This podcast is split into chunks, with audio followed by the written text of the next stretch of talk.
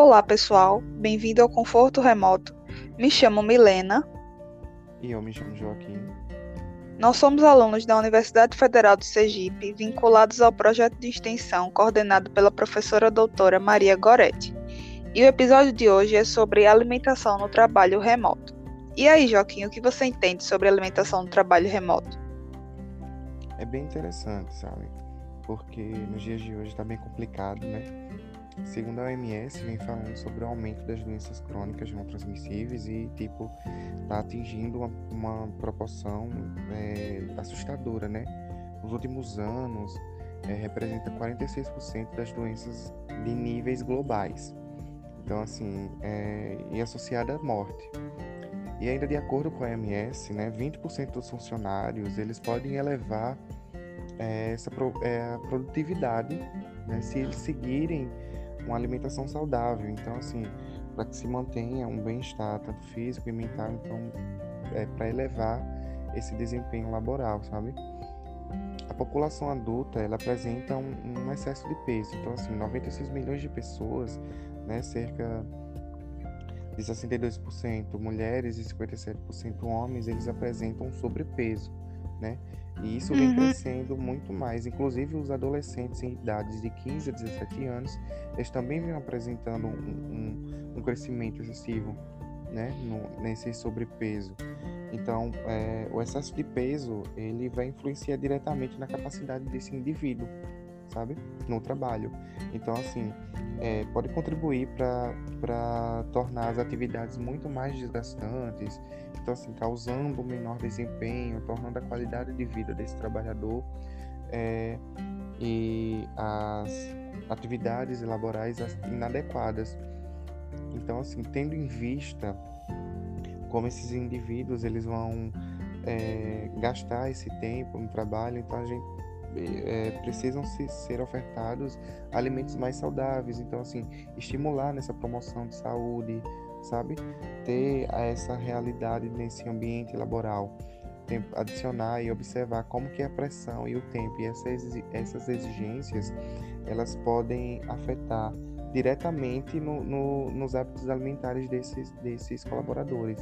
Isso. Então, assim, né? Então, a importância da qualidade de vida no, no dia a dia é de extrema necessidade, sabe? Porque, assim, a dificuldade dessa definição, para que a gente meio que caracterize, sabe, esse tempo né, de cada pessoa, para que ela possa estar tá gerando essa qualidade de vida. Então, essa qualidade de vida ela pode tem que ter é, que, algo que envolva a boa alimentação, a boa educação, até boa moradia, sabe, e as práticas de exercícios físicos e que seja uma relação harmoniosa, sabe, tanto dessas uhum. práticas e quanto também com a família, e com os amigos e que seja tipo como diversão.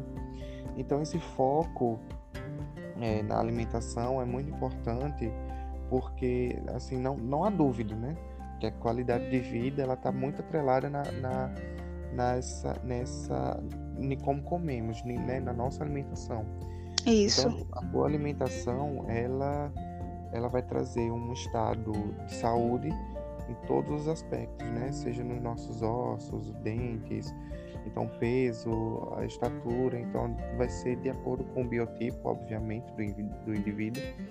Então vai ter uma boa disposição então, e resistência às enfermidades, né? E vontade de trabalhar, divertir-se e, e etc. E você, Milena? Entrando nesse assunto sobre alimentação, é, como você já falou anteriormente, e citando que o Ministério da Saúde afirma que uma boa nutrição está fortemente aliada com a qualidade de vida, pois é, a gente sabe que uma boa alimentação vai repercutir diretamente na nossa saúde, no nosso bem-estar físico e, além de físico, no bem-estar mental. É, Hipócrates, conhecido como o pai da medicina, falava que, que o teu alimento seja teu remédio e teu remédio seja o teu alimento. Então, dessa forma, a gente vê que uma boa, uma boa dieta contendo muitos nutrientes, calorias, carboidratos, proteínas, vitaminas e minerais é, são indispensáveis para a reposição de substâncias do nosso organismo. Então, as, todos esses nutrientes possuem um papel fundamental para o nosso corpo. e a gente sabe também que eles são necessários para garantir a nossa saúde, que é o que a MS fala. É, mas como obter uma boa alimentação? Para obter essa boa alimentação, a gente vai precisar de, é, três pilares fundamentais, que são ele, a eles a variedade, a moderação e o equilíbrio, segundo a MS. É, para aderir uma, para conseguir isso, a gente vai precisar aderir a uma dieta colorida, onde tenha variedades de frutas, de verduras e legumes. E com isso, é, ter um equilíbrio para obter os nutrientes necessários. Sobre a moderação, a gente vai precisar saber a quantidade certa e dar o que o nosso organismo realmente necessita. Nunca dar de mais e também não dar de menos. Que é a questão do equilíbrio, né? Que a gente vê que no cenário atual a população mundial tem se alimentado de forma é, incorreta, pois com isolamento social, afastamento de amigos e parentes, é, a gente acaba, a, uma grande parte da população acaba adquirindo é, distúrbios psicológicos como ansiedades, depressão, que afeta diretamente na alimentação também. É bem interessante o que você falou, Milena. E é importante também a gente frisar a questão da hidratação né? É indiscutível uhum. que a água ela é uma das principais fontes de hidratação, até porque ela é facilmente disponível, né? E baixo custo, enfim. É, a Sociedade Brasileira de Medicina ele vem falando sobre como a água ela é a molécula a mais abundante do nosso organismo, né? Então ela é constituída cerca de 50 a 70% da nossa massa corporal e onde ela vai se dividir em 33% no nosso espaço extra, extracelular e 67% no nosso espaço intracelular. Então Douglas já vinha falando que essa ingestão de líquido, né, a água, ela vai ser absorvida no, no intestino, né, preferencialmente no delgado, e vai depender dessa constituição dos alimentos, né? onde a, que a água faz parte, né, tanto de alimentos só, sólidos e que vai variar do tipo de alimento, é, da oxidação e até os, de, dos substratos energéticos. Então, durante o metabolismo, é, é, a produção de água, né, vai ser entre esse volume variável de acordo com o tipo do, substrato que é exercido. Então, o corpo ele não possui é, é, condições de armazenamento, sabe? Então, é, a, toda a água que a gente bebe, que a gente consome, né, 24 horas, e que sai, né, ela deve ser reposta, né, para que a gente tenha essa eficiência corpórea, corpórea. E um adulto, ele deve tomar, é, consumir 2 litros e meio de água, no mínimo. Então, muitas vezes durante o nosso dia a dia, durante a nossa rotina, a gente às vezes acaba negligenciando essa, esse nosso consumo, né? Então essa hidratação ela fica um pouco é, prejudicada.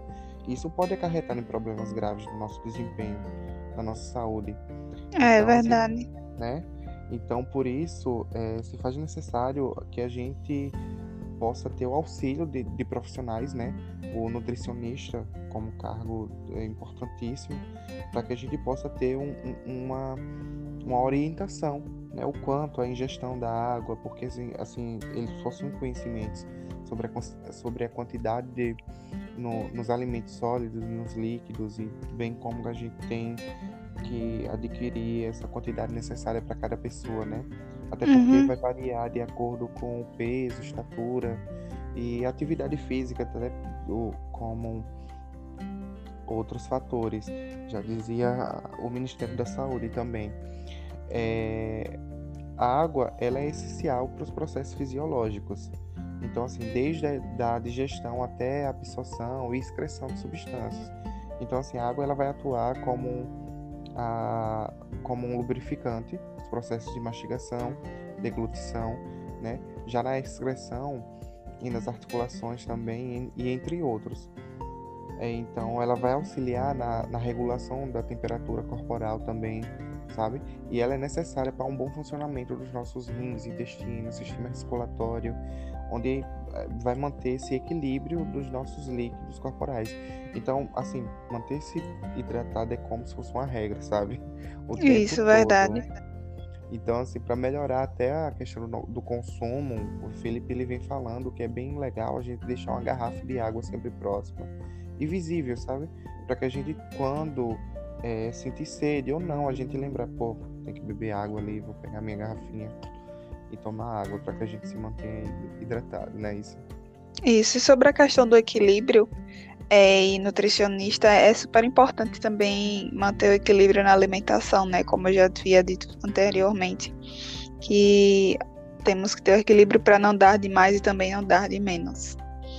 É, e voltando para é, o assunto de alimentação e etc., por que devemos cozinhar?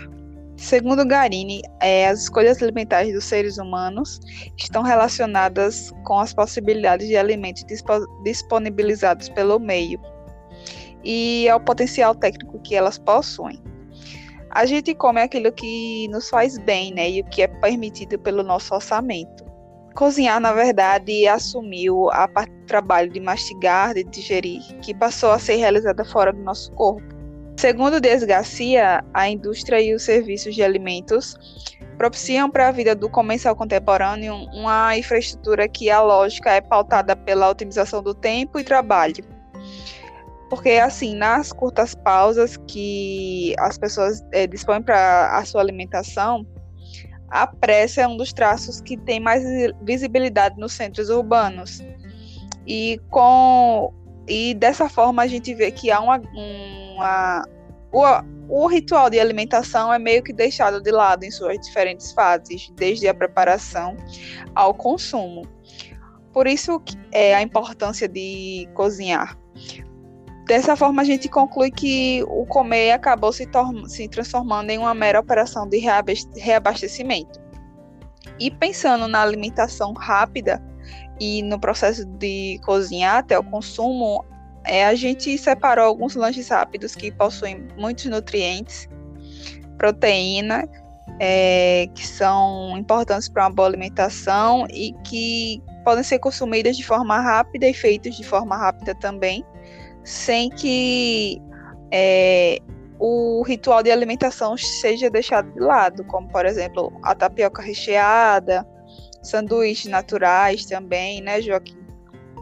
Com certeza, é bem interessante essa última, essa, essa última questão que você falou, Milena, sobre como a banalização da alimentação, ela meio que tornou-se uma rotina, sabe? Então, Isso. Então, assim, trazer esses lanches rápidos e trazer nutrientes é bem interessante, porque, por exemplo, em um sanduíche natural, a gente pode estar tá agregando o que? É, legumes, sabe? É, tanto proteína, legumes, a, a própria crepioca, a gente já a, é, alia com carboidrato e, o, e, o, e a proteína, então é bem interessante, sabe? Essa junção. E a gente fazer essa, essas escolhas, essas escolhas é, legais e importantes para nossa alimentação, não é isso? Isso. Então é isso, pessoal. Esse foi o capítulo de hoje sobre alimentação no trabalho remoto. Espero que vocês tenham gostado. Isso, pessoal. Continue com seus cuidados, mantenha o distanciamento social, usem máscara, álcool em gel, tá bom? É isso e até mais. Até mais.